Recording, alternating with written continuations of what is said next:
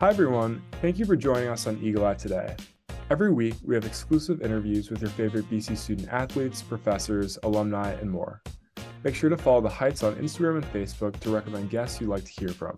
You can catch on the latest headlines on the Heights Facebook and Twitter pages every Monday. Today is exciting because we have a special guest, Dr. Theodore Papageorgiou, the Felter Family Associate Professor of Economics at Boston College. Professor Papageorgiou's research primarily consists of topics in labor economics, macroeconomics, and economics of transportation.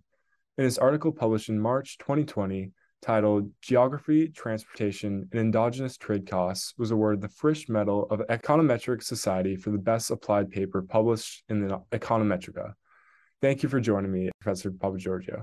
Well, thank you. Thanks for having me over. What first led you to research the transportation sector, and what do you think the importance of it is? Mm-hmm. Yes. So um, that's a good question. So I had been primarily working on labor topics. I'm a, I work on labor economics and macroeconomics, and labor topics was the uh, the field I was mostly interested in. The reason I, I got interested in the transportation sector and especially uh, bulk shipping, which is one sector, one, one segment of shipping that we study in the article you mentioned, is that at some point I realized that the way that ships and exporters meet each other is very closely related. It's very similar, in fact, to the way that workers and firms meet each other. So, so to think about it, there's no, to, to, be more specific, there's no platform or there's no central market where everybody goes to find a match. So, if you're an exporter of grain in Brazil, you don't just go on a website and say, okay, I want to send this this this load of grain to Europe. You just go on a website and find the ship. You can't do that. You have to find the ship yourself, and the way you're going to do it is through basically through brokers. Uh, so there's there's what we think of as impediments to trade. It's, it's, it's costly to actually find the ship. In the same way that if you're a worker looking for a job, it's not as trivial to find a job. It takes time and effort to actually find a, a firm that has a, a, posting. So after this realization, I, I, basically said, okay, we can basically use the. I realized we can use the same tools that I've been using and other people have been using in labor markets to model the process through which workers and firms find each other to model the process through which ships and exporters find each other. And not only the, that process, but also other things. So, for instance, when a, an exporter finds a ship, they're going to sit down and they're going to bargain over the price at which they're going to get the ship is going to be paid. How do you model that? Well, you can model it in exactly the same way that you model the wage. That way, the wage is going to be set when a worker and a firm bargain over that. Uh, so there's all these tools that we can use and, and model model this industry, even though it has nothing to do with labor markets effectively. Um, now, to the second part of your question, why is it important and why do we care? Well, it's it's kind of interesting because uh, when we first started writing this paper, we actually had to motivate a lot of people and tell them, look, this matters, this is important, you should you should pay attention. And then at some point, about a year and a half ago, I think in March of 2021, a, ship got stuck in the Suez Canal. All trade basically stopped. Um, and then the you know we were also in the middle of the pandemic. There was the supply chain disruptions after that for for a period of time. The only thing you saw on the front page of the New York Times or the Wall Street Journal were something was something about the supply chain. So nowadays, I feel like it's so easy to motivate that transportation sector is important, and and obviously it is. I think. Right. I mean, especially over the course of the last two years. I mean, it's funny that you wrote this paper right at the beginning of the pandemic of all times, um, especially with, you know, the ship getting stuck, stuck in the canal and um, supply chain, so many recent topics that kind of bring it more into prevalence. So um, it's really interesting there. Um, and for your publication specifically, um, you constructed a model that shows – um, how like former formerly overlooked costs could be extremely detrimental to international trade for a number of countries. Um, what was your process of forming this model, and what kind of variables and controls did you consider? Right. So when when we first started working on this, most people, most of the trade literature didn't really think about the transportation sector very very much. They basically modeled trade costs as basically being captured by distance. Uh, so that was the primary um, variable that mattered that determined trade costs. But then when we looked at the data, because we, we have data on, on, on, pricing data, how much people paid to ship uh, things from uh, different parts from A to B, basically different parts of the world. We saw that distance was not basically the, the key driver of, of what mattered. So just to give you a very simple example, um, one of the things we noticed is that if you want to ship something from uh, China to Australia, you have to pay about seven and a half thousand dollars per day. If you want to ship uh, uh, from Australia to China, you're going to have to pay a lot more. You're going to have to pay closer to ten thousand dollars per day. Uh, think of this as the price of renting a ship. Um, I, I, should note here, as I mentioned earlier, this is bulk shipment. It's not containers. So this is the the goods that are being shipped is are uh, raw materials like iron ore, grain, um, uh, coal, and things like that. Um, now, why why do we see this difference? Well, it's interesting.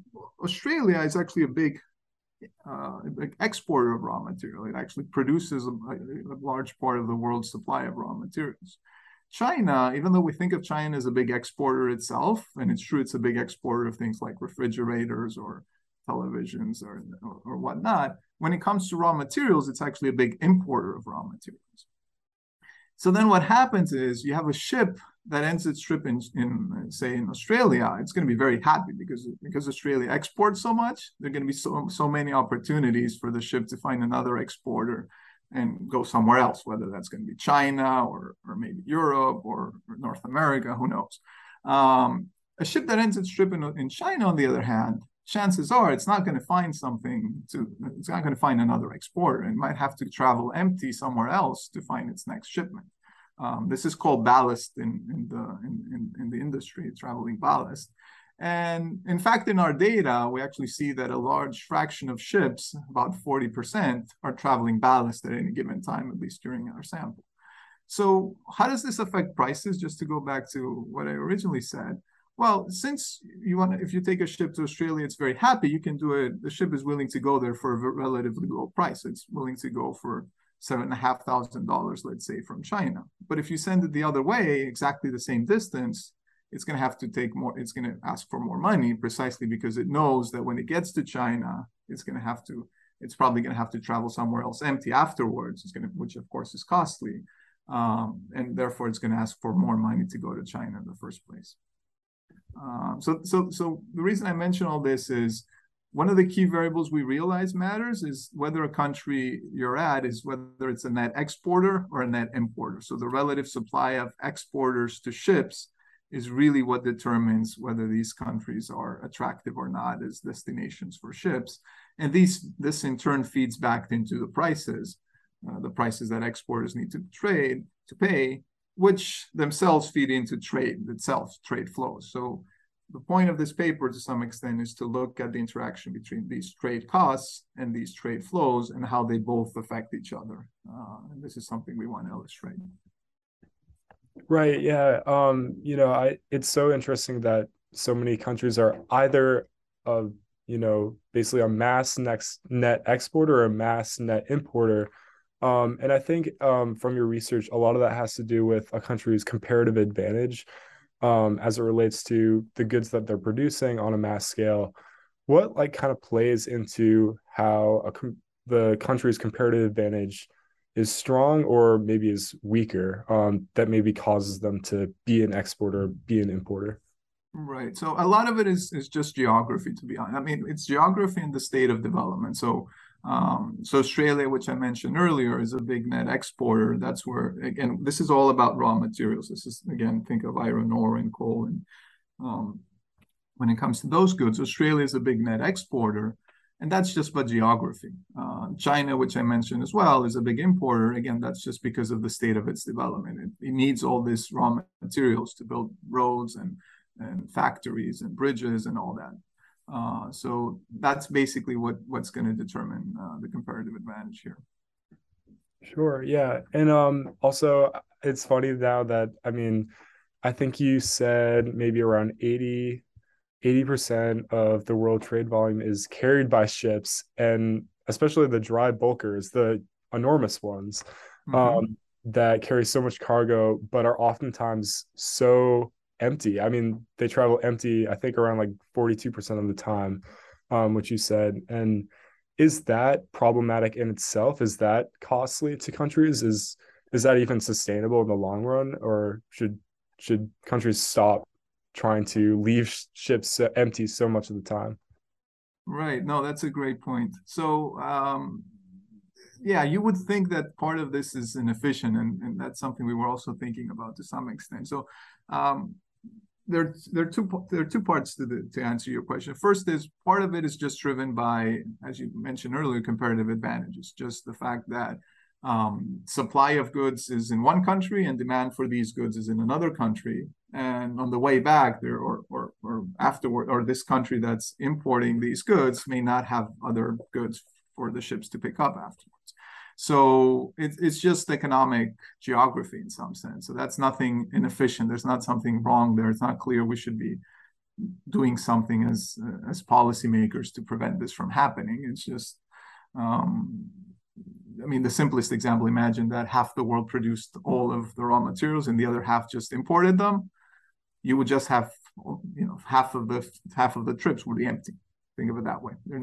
There's nothing wrong with that in some sense. I mean, it's not great because of pollution and whatnot, but that's the world. Partly some. This is close to how we live in this world. Um, another part is though, is this just it? I mean, this is something that actually motivated uh, my co-authors and I to. We, we have a follow-up paper where we kind of try to think about can we still do a little bit better? And we went back to think about the process that I mentioned in, in the beginning, where exporters and ships meet each other. So I mentioned this is similar to to the to the labor market process. Um, you can also think of this as how, for instance, it used to be when we had taxis. Uh, and there was no Uber, nothing like that. So I would be there looking for a cab outside in, in, in Chestnut Hill, and maybe there was an empty cab two streets over, but we never met each other because we didn't know we were there, even though we both were looking for uh, for a match. Um, so a similar consideration may be happening with ships as well. So you might have exporters and ships, and because of this process being so decentralized, and it takes time for matches to uh, form. Maybe there's some there's some wastefulness going on there.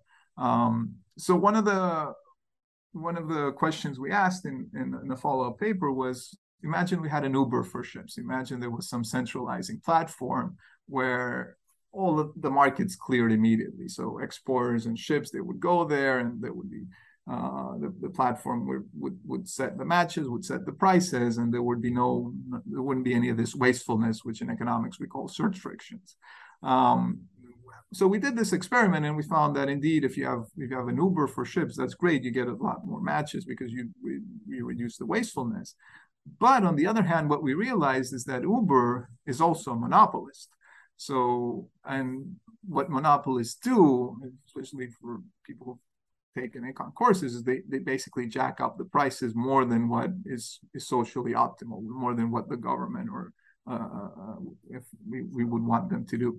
So we find that on one hand, you get more matches because you don't have these inefficiencies related to the, the process through ships and exporters meet each other. On the other hand, because Uber or the Uber for ship, we, we suspect is going to increase prices because of monopoly power. You actually find some of this, some of these matches actually going down. So um, on net, it's not obvious that an Uber for ship is, is such a great idea. We, we actually found that instead, maybe government should impose some taxes or subsidies in the current situation to improve uh, what happens, and welfare is not is, is might actually be better off that way. So it, it definitely is an interesting idea though to have kind of all those cargo ships on the same page at the same time, especially with you know how popular technology is today with apps and you know it seems like everything is on your phone. So um it, it is an intriguing possibility, but yeah, definitely, definitely a long way. Yeah, it's it's uh, I don't I don't know what's gonna happen. I, I, I gave a I gave a talk once at a uh, some some uh, uh, association of brokers in, in Montreal, the Royal Association of uh, Ship Brokers there, and um, I was curious to hear their their opinion at some point. So I, I asked them this question: Do you think that we're going to have an Uber for ships at some point in the future? And it was it was very interesting because half the room, basically the younger half, were basically saying, "Of course, we're going to have an Uber for ships." And then the older half was saying, no, we're definitely not going to have that. We've been doing this for 150 years. We used to do this on in, in bars back in the day and make these uh, arrangements. Now we do it over Yahoo Messenger, actually. I don't know why they do it over Yahoo Messenger, but that's how they do it. Uh, but we're still going to keep doing it, and we're still going to be necessary for this. So um, it was quite interesting the the contrast from from the practitioners. This is the, the professionals, and and they were trying to kind of predict what was going to happen. So I, I, I was just sitting there in awe. Just you know, this conversation was amazing to me. Right. Yeah. Um. And you know, it's funny how much power is in kind of the hands of you said the monopolists, but um, at the same time, do you think there's a lot or maybe too much power in the hands of the exporters who um, I think like you said, like where trips to for ships to go are cheaper to travel to say large exporters like Australia or maybe even Nor- Nor- Northwest America, um, where they have all those raw materials. Is that unfair in the global market? Is that um, just too much power to be had in those exporters' hands where they're, you know, maybe not able to kind of allocate the resources to importers like China or India? Um, I, I, actually find that a lot of the opposite to some extent is happening through through our model. In fact, what we see is um, is that because of the nature of the transportation sector, that kind of alters the comparative advantages of countries. So, so what do I mean by that? So, um, imagine you're an exporter in China. Um, because there are all these ships, remember, China is this big net importer. So there are all these ships that that uh, drop off, discharge their cargo in China, and then they, they don't have anything to do. They usually go elsewhere empty. If you happen to be one of the few exporters, which is not that few actually in, in China, exporting raw materials, because there are all these ships available, it's going to be very easy for you to find the ship. So you're not going to spend a lot of time looking for a ship, for one. And second, because these ships are they don't really have much alternative. Either they're going to going to make a make a deal with you or they're going to go empty somewhere else and that's costly for them because traveling empty is fairly costly the price you're going to get as an exporter for China is going to be quite good. You're going to get a fairly low price. So what the transportation sector does is effectively it, it sort of subsidizes, if you will, uh, exporters in these net importing countries. So exporters in places like China uh, or India or other parts of the world where, where there are usually big importing countries. Um, on, on the other side, what it's also doing is it's effectively taxing exporters in that exporting country. So if imagine you're a exporter in Australia, you meet a ship, the ship has a lot of options in Australia because there's so many exporters in Australia that if if you go and try to make a deal with this ship, the ship might tell you, you know what, you don't you don't want to pay this high price. I can go and find somebody else, and you know that. So chances are you're going to have to pay a much higher price than than than the person, for instance, in China, uh, precisely because Australia is a net, net exporting country. That's great for ships. It's not so good if you're an exporter. So what it does, the transportation sector effectively it raises prices for countries that are that are net exporters, and it reduces shipping prices for countries that are net importers, like China, for instance. So it kind of alters the comparative advantages. Where so the comparative advantage said we should Australia should export a lot, China should import a lot and export less you kind of see this changing because through the transportation sector. That that's really interesting. That's something that would go right over my head if I was just looking at it right away. Um, so it's really great to know. But um, especially, uh, I mean, going back to your main model, um, the costs were pretty overlooked in um in the time before the pandemic, before a lot of the um global market issues are happening right now, like the supply chain. Um, even even the um, ship getting stuck in the canal. Um, why do you think those costs were overlooked in the first place? Um, and is that something that you see getting overlooked in the future, or is it just going to go back to normal, where you know people are just like, oh, the trade sector is fine; it doesn't really matter as much, um, and it continues to get overlooked. If that makes sense. That's a good question. I, I I don't know. It's it's uh, as they say, it's very hard to make predictions, especially about the future. Uh, but um, I think part of the reason people started paying attention. I mean, we we started getting good data on on these costs that maybe wasn't available before. Uh, so for, for so for instance, for this paper, we found both data on, on shipping prices, how much a bunch of exporters paid to ships to transport their goods, but it also had really good data on on on ship and the location of ships. So we used this AIS data, which is basically uh, you see the so in our data sets we our data set we saw ships literally every six minutes uh, on the on the on, on, the globe. We know their longitude, the latitude. We knew exactly where they were. We saw their speed. Uh, we, we, there was a variable that indicated if they're loaded or not. So there was all this data that we can that made it easier for us to study this sector uh, we, we, wouldn't be able to write this paper without this data, basically. So, and this data wasn't available 10 years ago, for instance. Uh, so partly, I think the data is also another uh, something new that came up that makes it easier to trans to study the transportation sector. Uh, and I think, given a lot of the recent events, people realize the transportation sector is is important. I think I want to believe that it's not going to be ignored in long, right? Indeed, like if you look at the literature since since in the past few years, there's been like a lot of people working on this, a lot of people thinking about supply chain disruption issues. Um, and there's there's there's a lot of prominent economists working on the transportation sector today. So I, I hope that that will continue to be the case.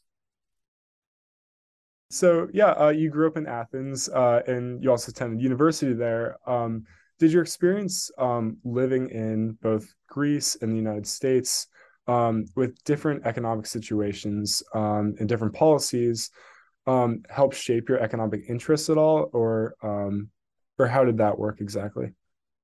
Yeah, that, that's right. So, um, it, so it's it's interesting. So, so Greece is a big. Uh, it's it's not a big country, but it's a big player when it comes to global shipping. So, um, it turns out a lot of my friends actually work in so shipping is a big sector especially in athens so i i actually we a lot of our friends like my friends and people i know work in the shipping sector and as a result that was something that was always kind of in my radar um, it was very useful i'll tell you this it was very useful when it comes to trying to get data uh, and understanding what data is out there uh, one thing and, and, the second thing was super useful was just finding people in the industry to talk to and, and try to understand how does this industry work how are people thinking what's important um, and this is something you need to do when you're studying um, an industry like shipping you have to talk to people and understand what happens and what's going on and um, so that was very, very easy for me to do being from Greece because there's, I, I just naturally, most people have contacts in the sector just because so many people work there. So